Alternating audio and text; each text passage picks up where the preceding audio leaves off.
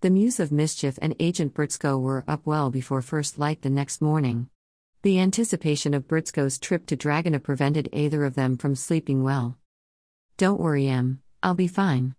Zri has given Ferocity's ship a once over and confirmed it's flight worthy. If there is any trouble, I can return here. I know, and we often travel alone. But it's usually to places that we've both been, so we could catch up with each other if we needed to.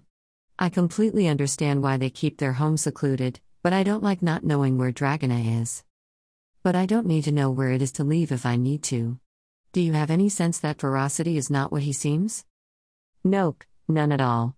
So you're right that there's no reason to worry. Maybe I'm just wishing I could watch this ceremony. I think you can, close your eyes. Em complied with his request. It was foggy at first, but she began to see herself through Brzko's eyes. He was somehow sharing his image with her. She opened her eyes and the image was gone. She was once again looking at Brzko. I knew I could send you the idea of where I am, a single image, but we can actually just watch events unfold through the other's eyes? I didn't know we could do that. Neither did I, but remember, Ferocity said that we were limiting ourselves with our expectations of ourselves. And we've been learning to use telepathy, so I figured we should be able to use visual telepathy too. Ha, I wonder how close we have to be, and I wonder if we can just tap into each other any time we want to.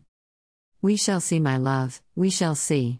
Brzko held his beloved muse of mischief for a few minutes. I'll be in contact when I can, Em. I love you. Bye, Brzko, be careful.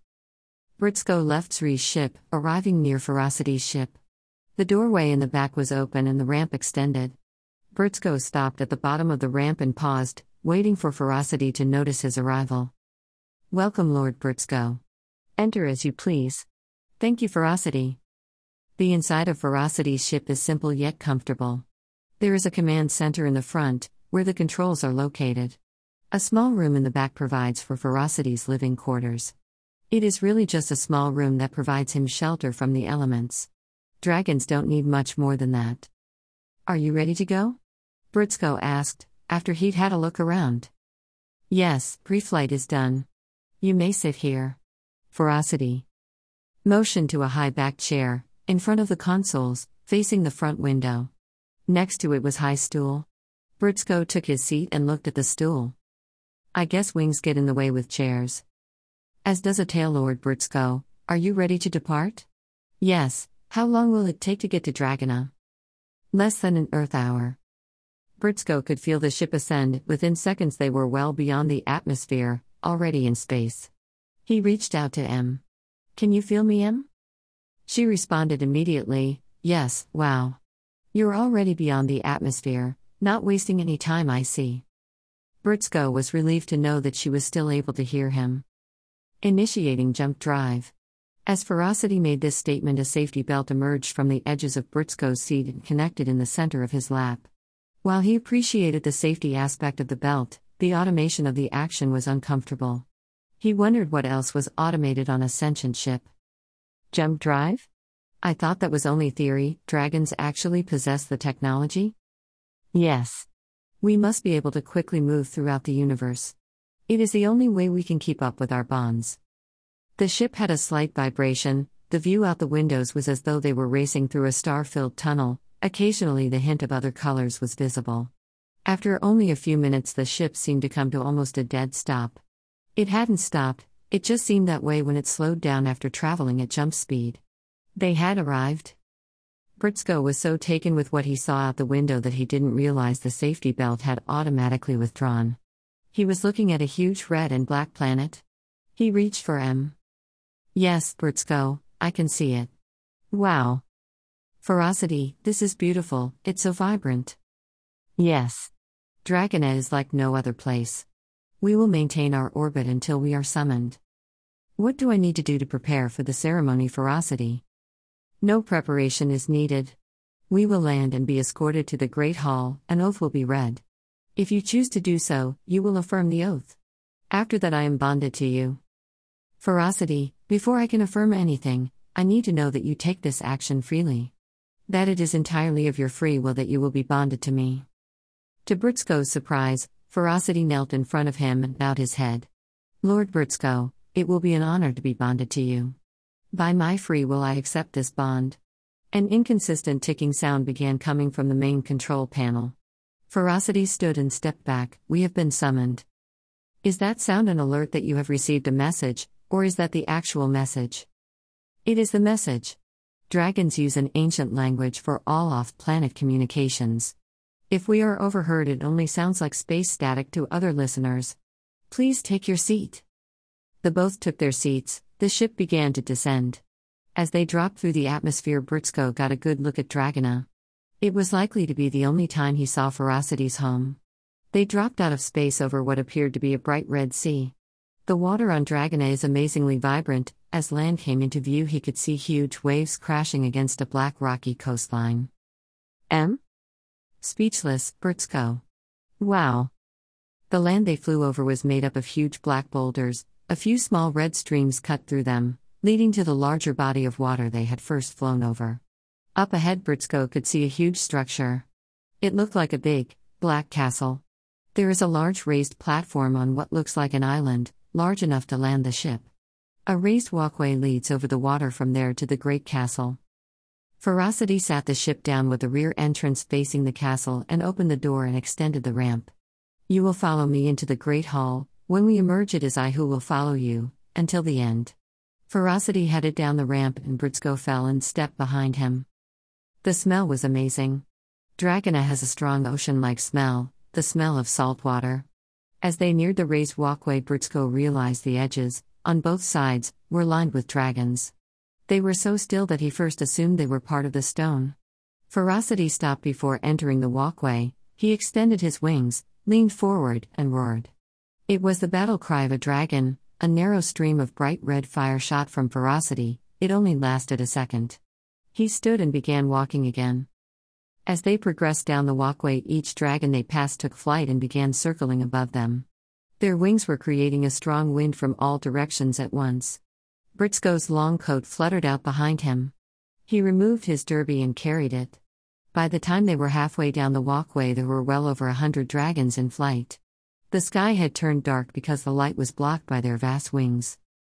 M? Ah, still with you. Ferocity stopped at the door, he raised both of his hands, made fists, and banged one fist on each door. They opened. He stepped through the doorway and stopped. The doors closed. They were in a huge stone room, the ceiling so high that it couldn't be seen. The walls were lined with a single file line of dragons, each wore a medallion on red cord. Above each was a sconce with a bright red flame. The dragon in front of them was on a stone platform holding a scepter topped with a glowing red orb. Once the doors were closed, they walked to the center of the room and stopped. The dragons all began ticking, speaking a language that Brzko could not understand. It became very loud. The scepter was raised and gently brought to the floor. There was instant silence. As we have for millennia, dragons bond to those that are worthy, those that are a positive force. Before us stands ferocity, he comes here to complete his bonding to such a being. Ferocity, present the bond. The dragon again raised the scepter and brought it to the floor. Ferocity turned toward Agent Brzko, standing to his right, a half step behind him. I present Agent Brzko, a being of unknown origins.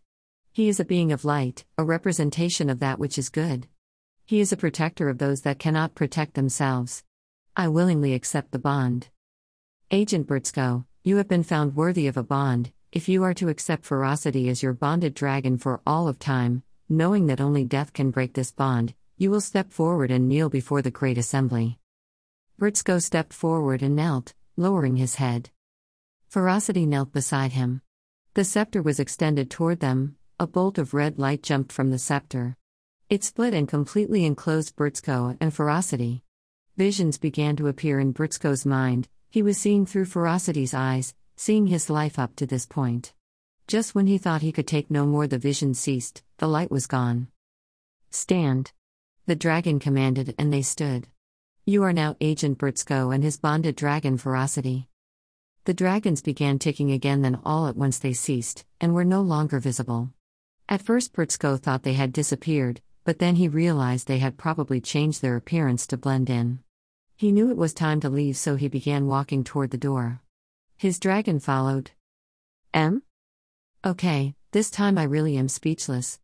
Brzko had a huge smile as he opened the doors, placed his derby back on his head, and headed down the walkway. The dragons were gone. Other than Ferocity, he would probably never to see another. When they got to the ramp of Ferocity's ship, Brzko turned to him. Let's get back to Trella Ferocity. I want to see him. As you wish, Lord Brzko. The return trip to Trella was just as fast as the trip to Dragona.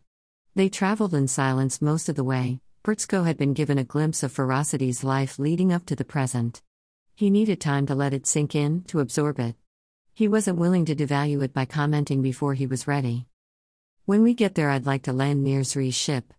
I'd like you to be with me on his ship when we return to Plusner. We can transport your ship in one of the cargo holds of the other Gazillion ships.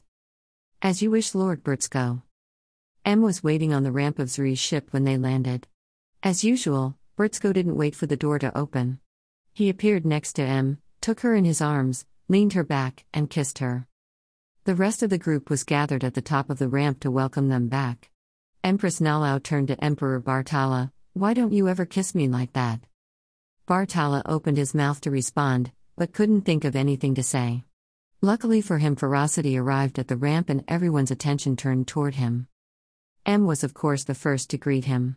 After that, Zri approached him. Ferocity, I have some things for you. I want to make sure that you have a com link to us at all times. I know that one of our usual URCOM links will not work for you, so I had this made. He had a small device, the size of a vitamin capsule, in his outstretched hand. It's subcutaneous, similar to the one I wear. If you want to give it a try, we can. Ferocity exposed his teeth and nodded his head a few times. This pleases Zri. I will try your device. Is it ready now? Was that a dragon smile, Ferocity? Brzko asked. Yes, Lord Brzko. Zri has made your dragon smile. He turned from looking at Brzko back to Zri. You said things, plural. Zri chuckled. Yes, I did. It seems you enjoy technology as much as Brzko. Here, wear this on your arm, I think it's large enough. It will provide you with the ability to transport to my ship. With your permission, we can install a receiver on your ship as well, then you can transport between the two. Follow me, I'll show you how to use these, and a few other things I have for you.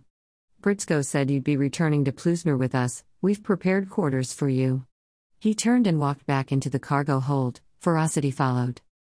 As they passed Bartala, he called to them, Hey, don't take too long with your toys. The rest of us are ready for the last picnic on Trella, it's lunchtime. Zri called back over his shoulder, It's always lunchtime for you, Emperor.